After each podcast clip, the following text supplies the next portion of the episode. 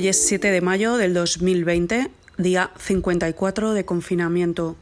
Tengo 41 años y una hija de 5. Estos casi dos meses prácticamente toda la información ha sido numérica. Número de fallecidos en España, en el mundo, número de infectados en España, en el mundo, en el resto de países, número de recuperados, crisis económica, número de parados. Es un constante devenir de cifras, un baile de cifras constante. El 14 de marzo se declaró, como todo el mundo ya sabemos, en España alarma. Esta alarma que hoy han vuelto a aprobar por, 20, por 15 días más, como hay un meme que circula muy bueno. No os preocupéis que solo quedan 15 días, esto lo puedes leer en cualquier momento. Pues exacto.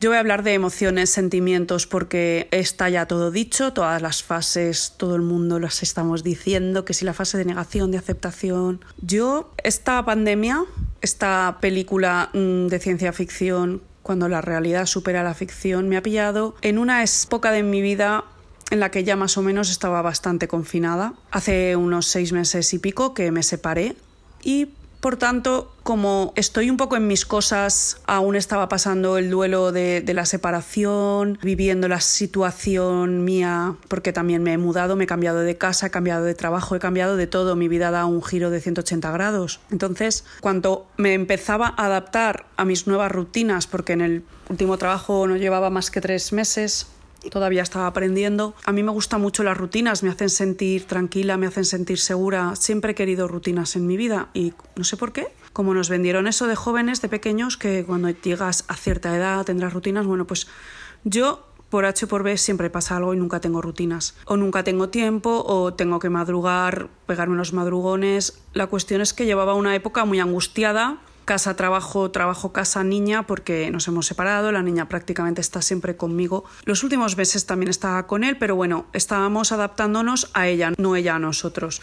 Entonces de repente, ¡pum!, viene este bicho y el guapo, el Pedro, el guapo, porque mira que es guapo ese hombre, da gusto verle. Pues nos dice que, Ale, todo es para casa. Pues Ale, para casa hemos ido. Yo por suerte trabajo en consellería y pues estoy cobrando y no trabajo. Entonces, ¿cómo me he sentido?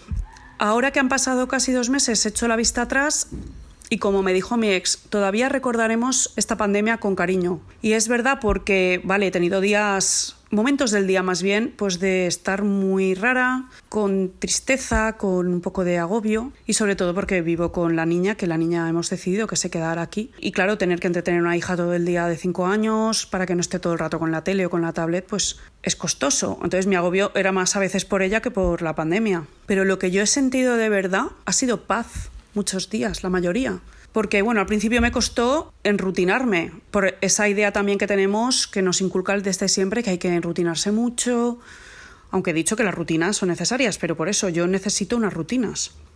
Tampoco es que sea una mujer muy perfeccionista, pero a lo mejor sí que lo soy y todavía no lo sé.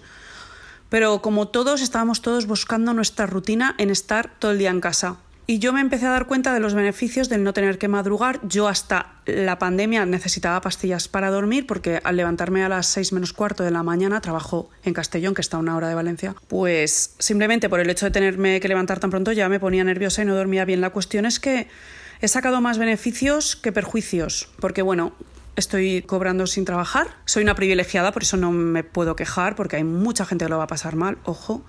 Luego, pues mm, he estado durmiendo muchísimo. Las primeras semanas, mi hija y yo nos pegábamos unas panzadas de dormir hasta las 11 o hasta las 12, que se ve que mi cuerpo me lo pedía. Luego, poco a poco, ya me he ido yo regulando. Ella sigue durmiendo 11 horas y 12 y ya me he levantado un poquito antes. También he metido la rutina de hacer deporte llevaba un año sin hacer nada y bueno, con los maravillosos vídeos tutoriales que hay en YouTube, una puede hacer prácticamente lo que quiera. También pues conseguí una rutina normal, pues limpiar la casa, cocinar, que es otro de mis talones de Aquiles, no me gustaba nada cocinar. Claro, la nena iba al cole a comer, los dos o tres días que estaba con el padre, pues yo no tenía que hacer nada más que para mí. Y claro, a una nena no le vas a alimentar de cualquier manera, hay que darle comida nutritiva, pues bueno, poco a poco pues eso fue también lo más costoso. O sea que a mí, más que la pandemia, me ha pillado con tantas cosas en mi, en mi cabeza de mi propio mundo, que salvo esos momentos, pues sobre todo echar de menos a mi familia y a cuatro amigos, porque también me he dado cuenta de que no he echado de menos a tanta gente. Salvo esos momentos, me ha pillado en, en, otro momento vital de mi vida, que es superar la separación, aunque yo decidí separarme, pues es más doloroso de lo que uno se cree. Y sobre todo, pues eso, estar con la nena, que yo siempre estoy con la nena, soy muy casera y soy una madraza, me considero.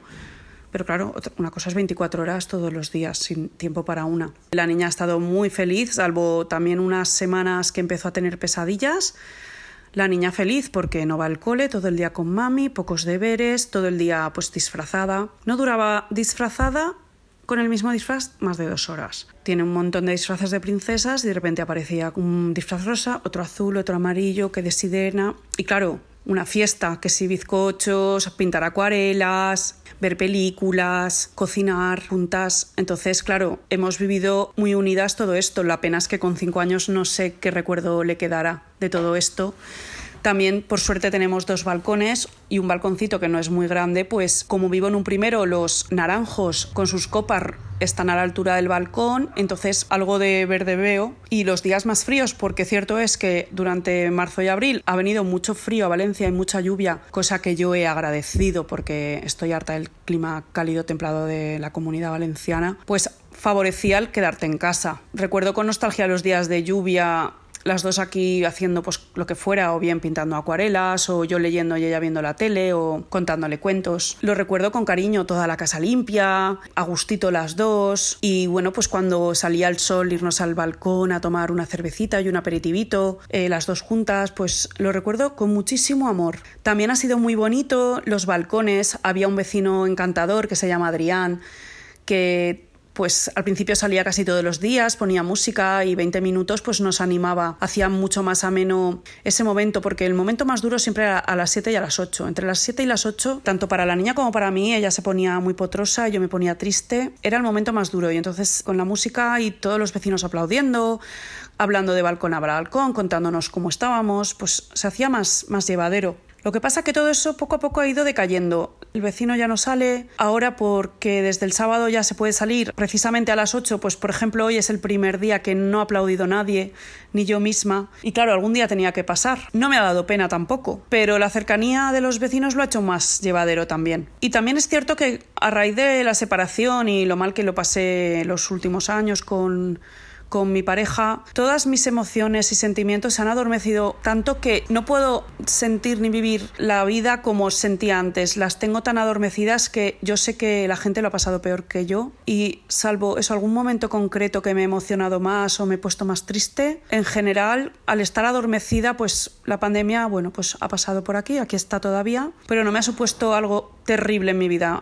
He tenido otras cosas mucho más terribles que todo fuera eso para mí, en mi experiencia, por supuesto porque dos meses con todo el tiempo del mundo, bocanadas de tiempo que yo nunca tenía para dormir, para limpiar, para leer. Bueno, he leído, he devorado libros hasta las 3 de la mañana, que es algo que me encanta trasnochar, que antes no podía hacerlo. Y esos son placeres pues que voy a seguir disfrutando porque parece ser que esto continuará un poco más hasta el 24 de mayo y quiero aprovechar todo el tiempo porque es levantarte sin prisas, porque las prisas, la prisa ha muerto para la mayoría de gente que estamos confinadas. Las prisas, eh, las citas con amigos, con amigas, con quien sea, todo eso ha desaparecido. Y todo eso a veces, cuando vivimos en la vorágine y el ritmo de vida que llevábamos antes de esto, a veces agobia, ¿no? Y el, levantarte y decir, ostras, es que mm, lo único que tengo que hacer es comer y, y estar y entretenerme, entretenernos las dos. Pues todo eso yo lo he visto muy positivo. A mí me ha venido fenomenal porque estaba muy agotada. Eh, me hice una mudanza prácticamente sola en septiembre y la separación, la tristeza cansa, el madrugar y conducir hasta Castellón dos horas y de ahí vuelta cansa. Entonces yo como que me he recuperado, he descansado más, tengo mejor cara, he conseguido adelgazar un poco. Entonces a mí mi conclusión es positiva, la verdad. Por suerte toda mi familia está fenomenal y mi hija también ya no tiene pesadillas. Entonces mi conclusión ha sido que, bueno, que si vuelve la pandemia, vuelve a haber, que esperemos que no, porque a mí la otra parte que me preocupa es la económica a nivel de España, pero bueno, ese sería otro podcast más triste y creo que va a haber gente que va a hablar de ese tema.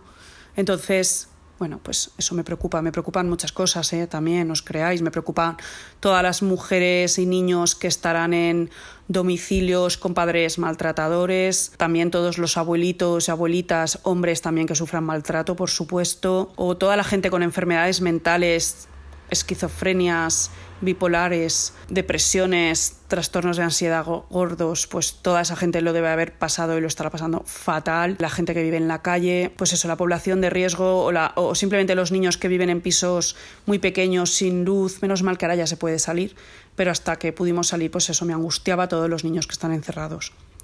La infancia, esa cosa tan frágil, son tan frágiles que eso es lo que más me angustiaba, niños que pudieran estar con padres y madres maltratadores, porque yo en mi trabajo pues eso lo veo bastante a menudo.